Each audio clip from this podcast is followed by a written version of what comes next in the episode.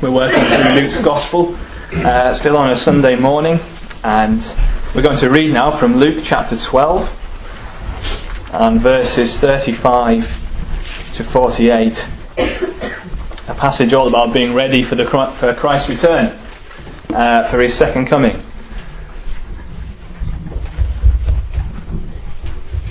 So, beginning in Luke chapter 12 uh, and verse 35. This is Jesus speaking. Stay dressed for action and keep your lamps burning. And be like men who are waiting for their master to come home from the wedding feast, so that they may open the door to him at once when he comes and knocks. Blessed are those servants whom the master finds awake when he comes. Truly, I say to you, he will dress himself for service and have them recline at table, and he will come and serve them. If he comes in the second watch or in the third and finds them awake, blessed are those servants. But know this, that if the master of the house had known at what hour the thief was coming, he would not have left his house to be broken into. You also must be ready, for the Son of Man is coming at an hour you do not expect. Peter said, Lord, are you telling this parable for us or for all? And the Lord said, who then is the faithful and wise manager, whom his master will set over his household, to give them their portion of food at the proper time? Blessed is that servant whom his master will find so doing when he comes. Truly I say to you, he will set him over all his possessions. But if that servant says to himself, My master is delayed in coming, and begins to beat the male and female servants, and to eat and drink and get drunk, the master of that servant will come on a day when he does not expect him, and at an hour he does not know, and he will cut him in pieces, and put him with the unfaithful. And that servant who knew his master's will, but did not get ready, or act according to his will, will receive a severe beating. But the one who did not know and did what deserved a beating will receive a light beating. Everyone to whom much was given, of him much will be required. And from him to whom they entrusted much, they will demand the more. Amen. Picks in Seoul. On the other side of the world, I was a, a big athletics fan at age nine. I still quite enjoy it. And I really wanted to see the 100 metres final with Linford Christie and Carl Lewis uh, and Ben Johnson. I was, I was desperate to see it. Because of the time difference, though, it was on at some ridiculous hour of the night. I can't remember the exact time, but to a small child, it was late. it really was. Uh, but I was determined to do it, and I managed to persuade my dad uh, that he would let me, uh, and I could stay up. Uh, I do remember, though, until the event actually came on, and I was wide awake when it was on. But up to that point, I was really struggling. Uh, even the men's hockey final uh, couldn't really keep me awake. I was struggling. It was a real effort to stay alert. Uh, thankfully, it wouldn't have been the end of the world, would it, if I hadn't managed it? I could have seen a replay the next day. It would have been all right. It wouldn't have mattered if I'd fallen asleep on the sofa. It wasn't life or death. Uh, with some things, though, it really does matter, though, doesn't it? About staying awake and staying alert. If I can give another example of something that is important that people stayed awake and alert for, uh, think of those whose job it was during the Second World War uh, to watch for German bombers appearing over the city. That was their task, uh, to be alert, to be ready for action when they arrived. Uh, they had to stay awake. Uh, they had to be alert so that they could sound the alarm uh, when the Luftwaffe came overhead uh, to blitz the cities. It really mattered that they were ready. Uh, this passage in Luke this morning is about being alert uh, and being ready. Not being alert to watch a sporting event, not even being alert and ready for an air raid. Rather, it's about being alert and being ready for the return of the Lord Jesus Christ uh, when he comes again. And the passage that we have in front of us this morning, it describes two basic categories of people uh, when it comes to being ready for the return of Jesus Christ. Very simply, those categories are made up on the one hand of those who are ready, and on the other hand, of those who aren't. Uh, that second category, those who aren't, uh, is then split into three more categories. Uh, and we'll come to those later. But the point of this passage this morning, the point of this message, is this. Make sure that right now you're in the category of those who are ready for Jesus' return. You don't know when he's coming again, so be ready. If you are ready, there are great things to look forward to. There really are. If you're not ready, though, then there is nothing to look forward to apart from Christ's judgment. And that will be a fearful thing. Our first point this morning uh, is from verses 39 and 40. I'm not going to take the verses in the exact order they come. We're going to look at verses 39 and 40 first of all. Uh, and the point is this you don't know when Jesus is coming again. So be ready now. You don't know when he's coming again. So be ready uh, now. It's almost uh, 2,000 years, isn't it, since Jesus Christ uh, was born on this earth, lived on this earth, uh, died on this earth, rose again on this earth, and then returned to heaven and his Father's right hand.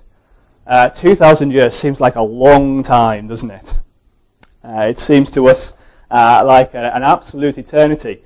We only live to, well, 80 is life expectancy roughly in this country. Uh, if God smiles upon you, you might live a bit longer. You might even reach 100. Uh, but because of that, 2,000 years seems an awfully long time when the, the, maximum we can hope to live to really is about 80. Uh, maybe that does lead to us becoming rather laid back when it comes to the Bible's prediction that one day uh, Jesus will return. He will physically return to judge the earth.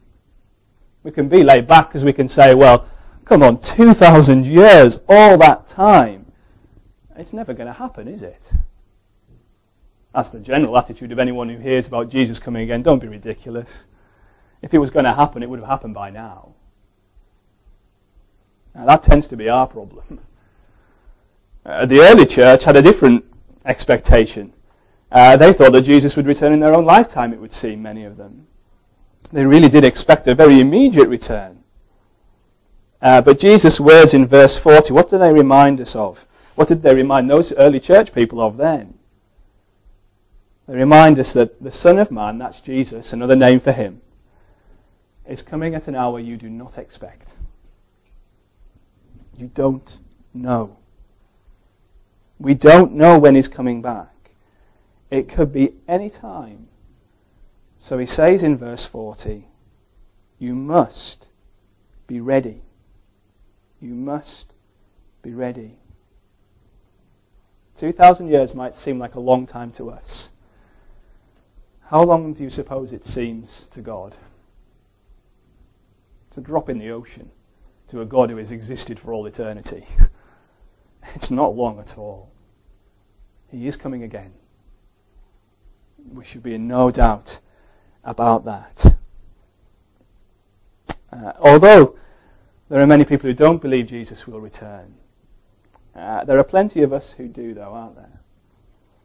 I want to emphasize another trap we can fall into here, and we have to be careful about it. We have to be careful not to try and predict when Jesus will come again. And we may say there are certain things yet to happen before he will come, but we mustn't try and predict exactly when it will be. We mustn't. Uh, every now and again, you have Christian leaders or cult leaders, don't you, who try and predict an exact time and date for Jesus' return. Um, the Jehovah's Witnesses have done it quite a few times. They've tried to say, this is when he's going to come. And it's never happened. They don't know. Uh, if you've got a good memory, you might remember back to last summer, there was one guy who hit the headlines for his prediction that Christ was going to return uh, on the 21st of May 2011. He was a 90 year old American preacher called Harold Camping. Well, Jesus didn't return on the 21st of May 2011. He should never have tried to predict it. And people shouldn't have believed him when he said this is when he will come. We don't know when Jesus' second coming will be. We really don't. No one knows the day of his return. He says in verse 38, we thought about it in the children's talk, his return will be as unexpected as when a thief breaks into your house in the middle of the night. Thief doesn't tell you when he's going to come and break into your house, does he?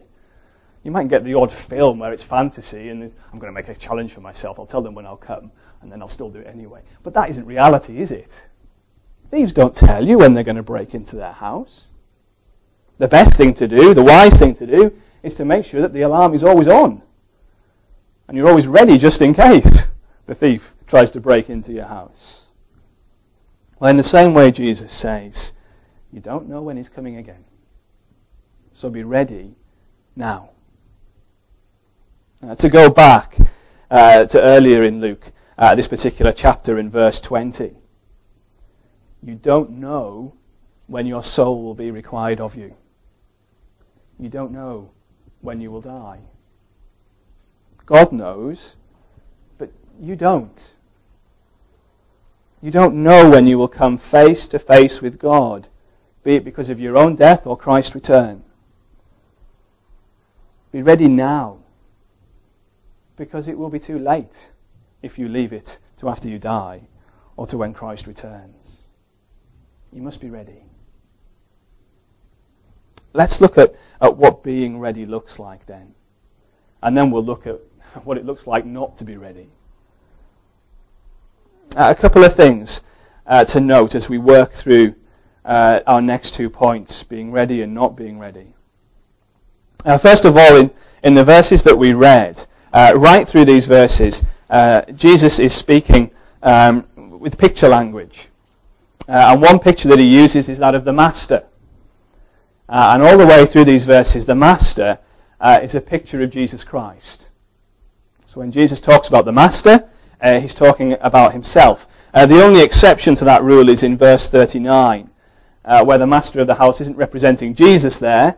In that verse, the thief is a picture of Jesus in that Jesus comes unexpectedly. Uh, but the rest of the time, uh, the Master is Jesus. Secondly, uh, servants in these verses. Uh, servants in these verses represent all human beings. Uh, not just in these verses, believers. Uh, not just genuine Christians. some of the servants here are genuine believers. Uh, genuine believers in the Lord Jesus Christ, they're the ones who are alert and who are ready. But some of the ver- servants in these verses we will find are not genuine believers. Uh, they're the ones who are not ready. Uh, Christ is the master of all people, whether they acknowledge him or not. In that sense, everyone is his servant. It's a question of whether they will acknowledge him as his master. Uh, it can be a little confusing because most of the time in the Bible, when someone is described as a servant of, of Jesus, it means that they're a believer. Not necessarily in this passage. Slight difference here to normal. Uh, with that in mind, though, let's, let's look at our second point. Our second point is this a believing servant is ready and is eager to serve and will end up being served by the master. A believing servant is ready and eager to serve and will end up being served uh, by the master. So, what does a genuine believer look like then? What sort of attitude will they have on Jesus' return at any time? Because they're always ready. Well, verses 35 to 38 tell us, don't they?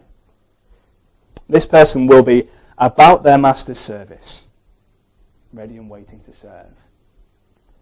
Uh, Jesus tells a parable here, uh, a story with a meaning, uh, and it shows the importance of being ready for his return. He begins in verse 35 by saying, Stay dressed for action and keep your lamps burning. In other words, make sure you're dressed for work uh, and uh, you've got all the kit you need to do your job ready at hand. So you can pick it up as you need it. He goes on to say then, Be like men who are waiting for their master to come home from the wedding feast, so that they may open the door to him and at once, uh, sorry, that they may open the door to him at once when he comes and knocks. Uh, the true Christian, then, the true believer, the true servant, they never forget that they are Jesus' servant and that they're in his service. And they're always therefore ready, eager, willing to serve. Uh, they are eager to do so, is the force of these verses. They're looking out for the opportunity to do it, aren't they? They're there with their work clothes still on. They're there with their lamps still burning. They're listening for the knock at the door, for the first opportunity to serve. When will we be here so I can serve? Uh, these servants here in this parable, you couldn't describe them as lethargic or laid back or lazy, could you? They're eager. They're ready. They're willing. There's no attitude of, well, we'll just put our feet up and chill out here. That's not what Jesus is describing, is it, in a, a genuine believer and servant? Not at all. They're, they're ready to leap into action the moment they hear that first knock on the door. The moment the master arrives, they're going to be serving. There's a sense of urgency in this. It matters to them. And they're diligent about it. Uh, again, in the context of the second coming, uh, Peter in 2 Peter 3 uh, writes that a Christian who is waiting for the return of the Lord, what will characterize them? Well, they'll be seeking to live a life that is holy, a life that is godly, in light of the fact that Christ is returning. That will characterize them. Again, it's something of urgency to them. It's something important. It's a be like this right now kind of thing. Let me ask you a question then if you're a believer or, or count yourself a believer this morning. If Jesus was to have returned, I don't know, yesterday or Friday, would he have found you serving, eager to serve, ready to serve, about serving him? Would he have found you like that? Because that is Christ's description here of a genuine servant who loves him and follows him. If you are a Christian, then you have abundant motivation to be like that, don't you? You really do. To serve the Lord Jesus Christ. What do I mean by saying that? Well, if you're a Christian, the Lord Jesus Christ has already served you in the most amazing, incredible, and wonderful way. How has He served you if you're a Christian already? He gave His life for you. He died for you. I have to remind myself constantly of that. It's wonderful. What a motivation to serve him. He has served you by taking the form of a servant, Philippians 2, by humbling himself to the point of death. Not just death, even death on a cross, the most shameful, painful, horrible, humiliating death you can imagine. He did that in service of you. The Lord of all the universe, who made you and who you rebelled against. The one to whom you are completely answerable, what did he do? He offered himself up in love for you. If you claim that he has done that for you, I hope you can claim that he has done that for you. How can you not serve him? How can you not? If you don't desire to, then my guess is you've forgotten what He's done for you. And it needs to hit you afresh. And it needs to impact you uh, afresh. If He has done that for you and you are aware of all that that means, it will be your delight to serve him in actual fact. It will be the, the desire, the great desire of your heart to serve him. Uh, you will consider it, I hope, an honour. A real honour to serve the one who has given his life for you in such a humbling, loving, and sacrificial way. If that desire then to serve him for what he has done has gone, has disappeared, I don't want to try and motivate you to do it by giving you more law. I suspect that will not work. But I do want to remind you of all that Christ has done for you in giving himself for you. And I want you to, to ask him that he would remind you, that he would bring it to your heart afresh, just what he's done. That your heart will again be aflame for him. Pray that prayer. Ask forgiveness of a cold heart if that's the problem. Of sin if that's crept in somewhere and that's the problem. Turn again to Christ and just be in awe and wonder of what He's done.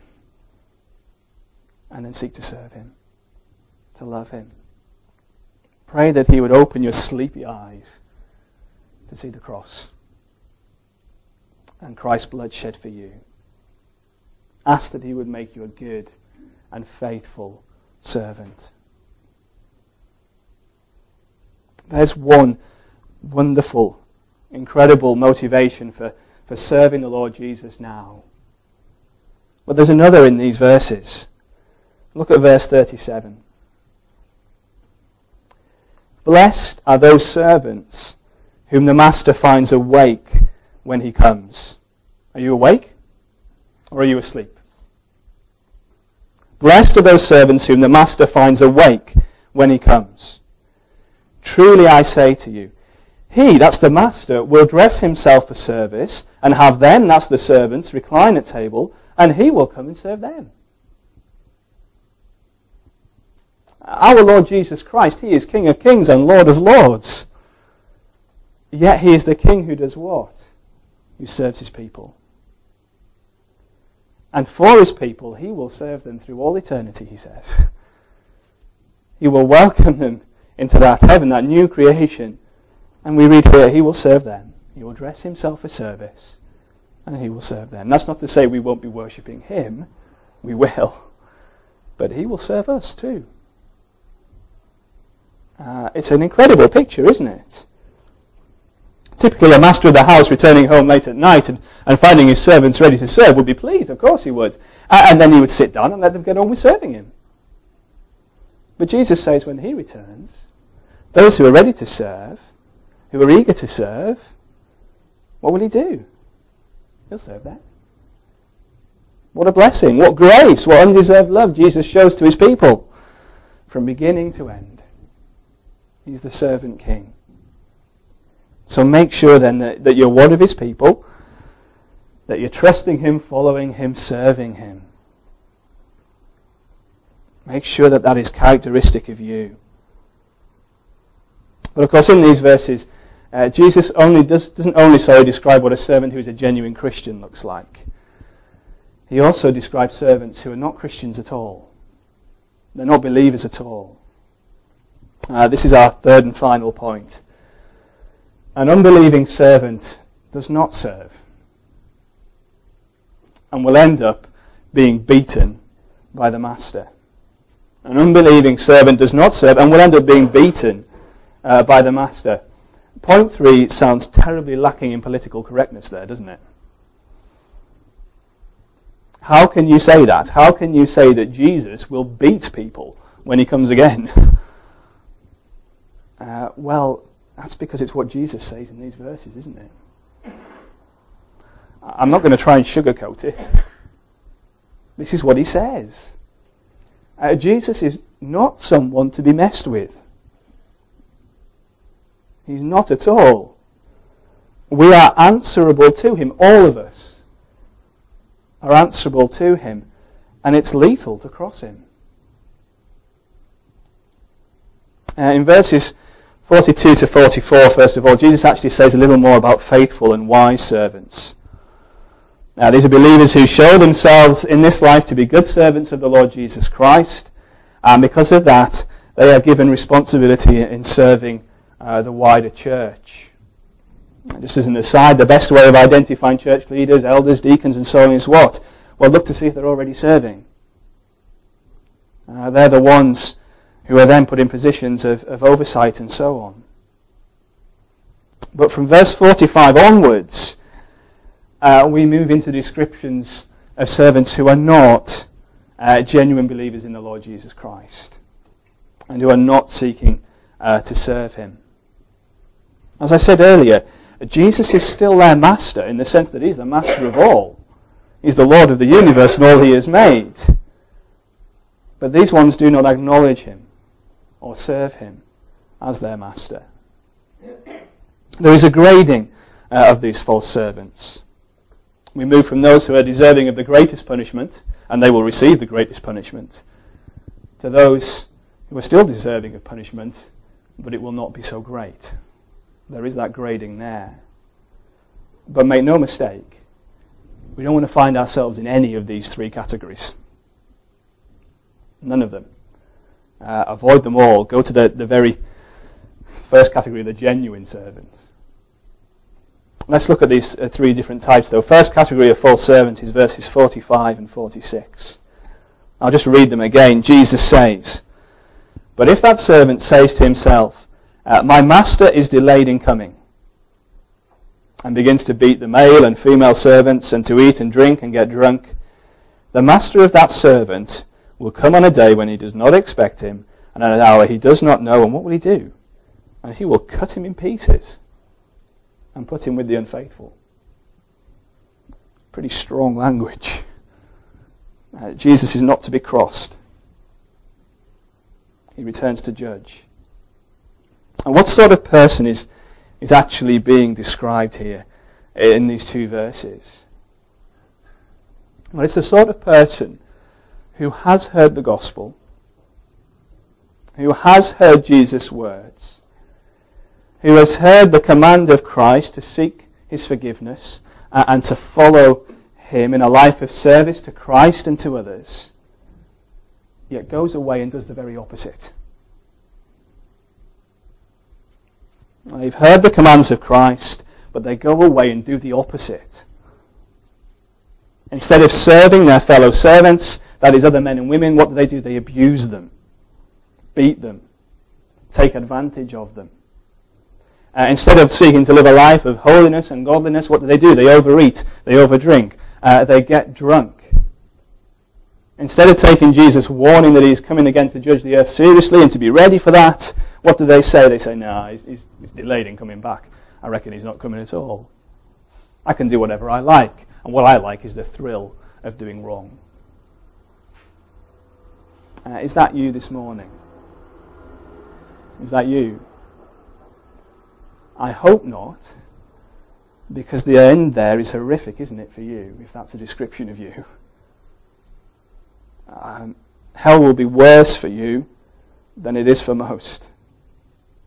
Heard the good news, heard the command to, to come to Christ, seek his forgiveness, and follow him, and you go away and do the opposite. You redouble your efforts to do wrong. Uh, verse 46 The master of that servant will come on a day when he does not expect him in an hour he does not know, and will cut him in pieces and put him with the unfaithful.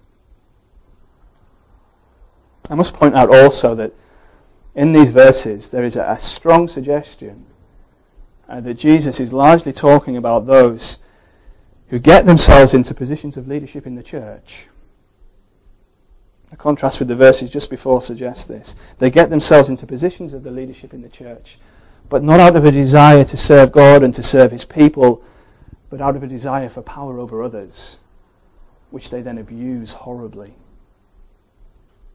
There are those who do that. And the end for them will be absolutely unspeakably awful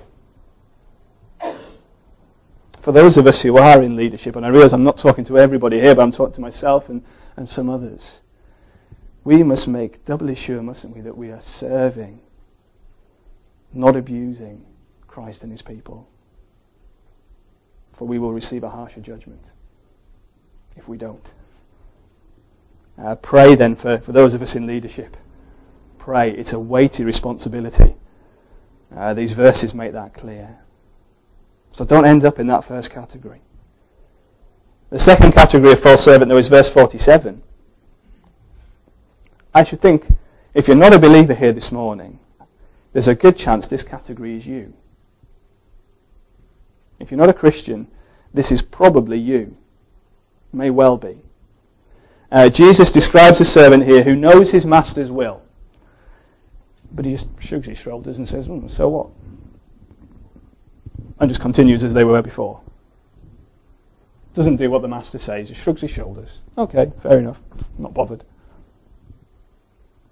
They don't come to Jesus' forgiveness. Uh, they don't resolve to follow him and serve him with their life. Is that you? I know for a fact, I'm, yeah, I know for a fact it's some people in this room this morning. It will be. Shrug your shoulders. Have you heard the gospel perhaps many times? Have you heard that you've offended God by the way you live, you speak, you act with your life, and that your heart is rotten to the core? That's the bad news part. But have you also heard that even though all of that is true, you're a sinner? God in love has done what? Well, God in love has sent his Son. He sent him into this world to die for you, even though you've done nothing but rebel against God. If you will only seek his forgiveness and put your trust in him, then your sins will be dealt with there on the cross, and you will be accepted into God's family. Have you heard the call that having trusted in Jesus in that way, you then to, to commit your life into one of service of Him, praising Him, worshipping Him with your life for what He has done for you? Have you heard all of that, but you've shrugged your shoulders and you've walked away? Or you've blocked your ears, shut your eyes, and you won't do it? What does Jesus say to you? Listen, please. What does He say? He says, Judgment is coming he says it will be severe. It will be severe. It, will be hell and it'll last forever, we know from elsewhere in God's Word. Uh, don't ignore then what's described here as the Master's will. Don't ignore the good news of the gospel. Uh, don't ignore the good news of, of forgiveness of sins in Jesus Christ and the privilege of serving Him for the rest of your days. Don't ignore that. The consequences, Jesus says, are dire if you do. Really dire. So please don't. Do what Jesus asks you to do, graciously asks you to do. Ask Him to forgive you. Turn from your sin, ask Him to forgive you, and help you to live for Him instead of for yourself. You will never, ever regret that if you do it. You won't regret it. You will eternally regret it if you don't. Eternity is an awfully long time. And there is a last category of false servant in these verses, uh, in verse 48. Again, I can say with confidence that this time it doesn't describe anyone in this room. It doesn't describe anyone in here. It describes the one who does not know the Master's will. It describes a person then who has never heard the good news of the gospel, who has never been exposed to Christ's call to follow him and to serve him. Now, there's a possibility that may have been you before you walked in this morning. But you have now heard that Christ is calling you to seek his forgiveness and to serve him. So if you were in that category, you're not anymore. What though of those who have never heard uh, Christ's call to follow him? Well, Jesus says, even they will receive a beating. A light beating, uh, but a beating. They won't avoid, Jesus says, punishment for their wrongdoing before God. Uh, there are verses that explain this further in God's Word. Uh, Romans chapter 1, verses 19 and 20. Romans chapter 2, verses 14 and 15. Uh, they explain that those who have not heard the gospel will still be held accountable for their defiance of God, for their sin, in other words. Uh, God has given everyone, we're told in those verses, a knowledge that He exists. Everyone knows that God exists, even if some try to suppress that knowledge and try to squash it down within themselves and deny God's existence and say they're atheist. God's word says, no, everybody is without excuse when it comes to the knowledge of there being a God. They just have to look around them. What's more, he says in chapter 2, God has given everyone a conscience. So that even if they haven't read the Bible or heard the Bible or heard the gospel, uh, they still have a sense of what is right and what is wrong. They still have a conscience. But, the Bible says, no one entirely lives up even to their conscience. That God given sense of right and wrong, we all defy even that. Therefore, Jesus can say here and does say here, judgment is still coming the way of those who haven't heard the gospel. It won't be as severe a judgment as for those who have heard it but have not believed. But it will be judgment nonetheless. How do you respond to that as a Christian? Well, it should really motivate you to go and tell people the gospel. Tell people about Jesus so that they have the opportunity to avoid God's eternal judgment. To know his blessing in Christ instead of an eternity in hell. Uh, commenting on these verses, uh, John Piper says this Though hell is not the same for all and exists in degrees, any unhappiness that lasts forever is unfathomable. Do you see what he's saying there? Though hell is not the same for all and exists in degrees, any unhappiness that lasts forever is unfathomable.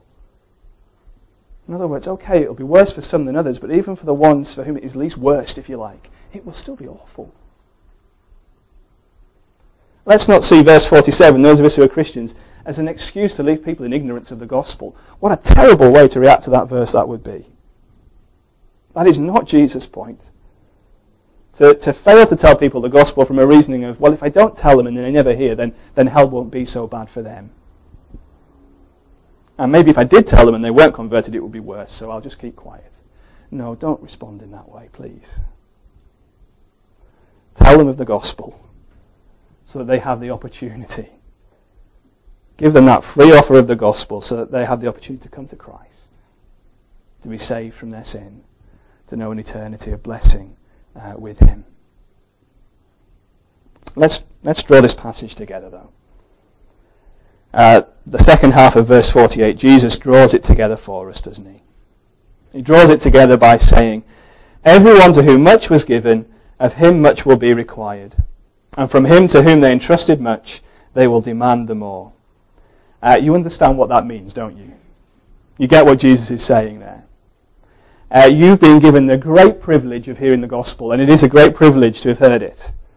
Of hearing the wonderful news of forgiveness in the Lord Jesus Christ, who died on the cross to take the punishment for your sin if you will come to him and trust in him and seek his forgiveness. You've been given the opportunity to serve the King of Kings, the Lord of, of Lords, the God of this universe. Don't waste it, Jesus is saying. Don't waste it. Don't throw it away. Take tight hold of it with both hands. And then use every gift that God has given you to serve him. Don't waste it. Be ready for the day when you will face Jesus face to face. It will come much sooner than you think. Much sooner. Make sure that for you, it's a day of joy. It's a day of blessing. As Jesus invites you to that feasting table that he describes in those verses in this chapter, he welcomes you to it. He sits you down. He puts on the robes of service and he serves you. And he says, Well done good and faithful servant. Wouldn't you love to hear that welcome into heaven? You can. Come to the Lord Jesus Christ. Put your trust in Him. Give your life to Him. Let's close by singing.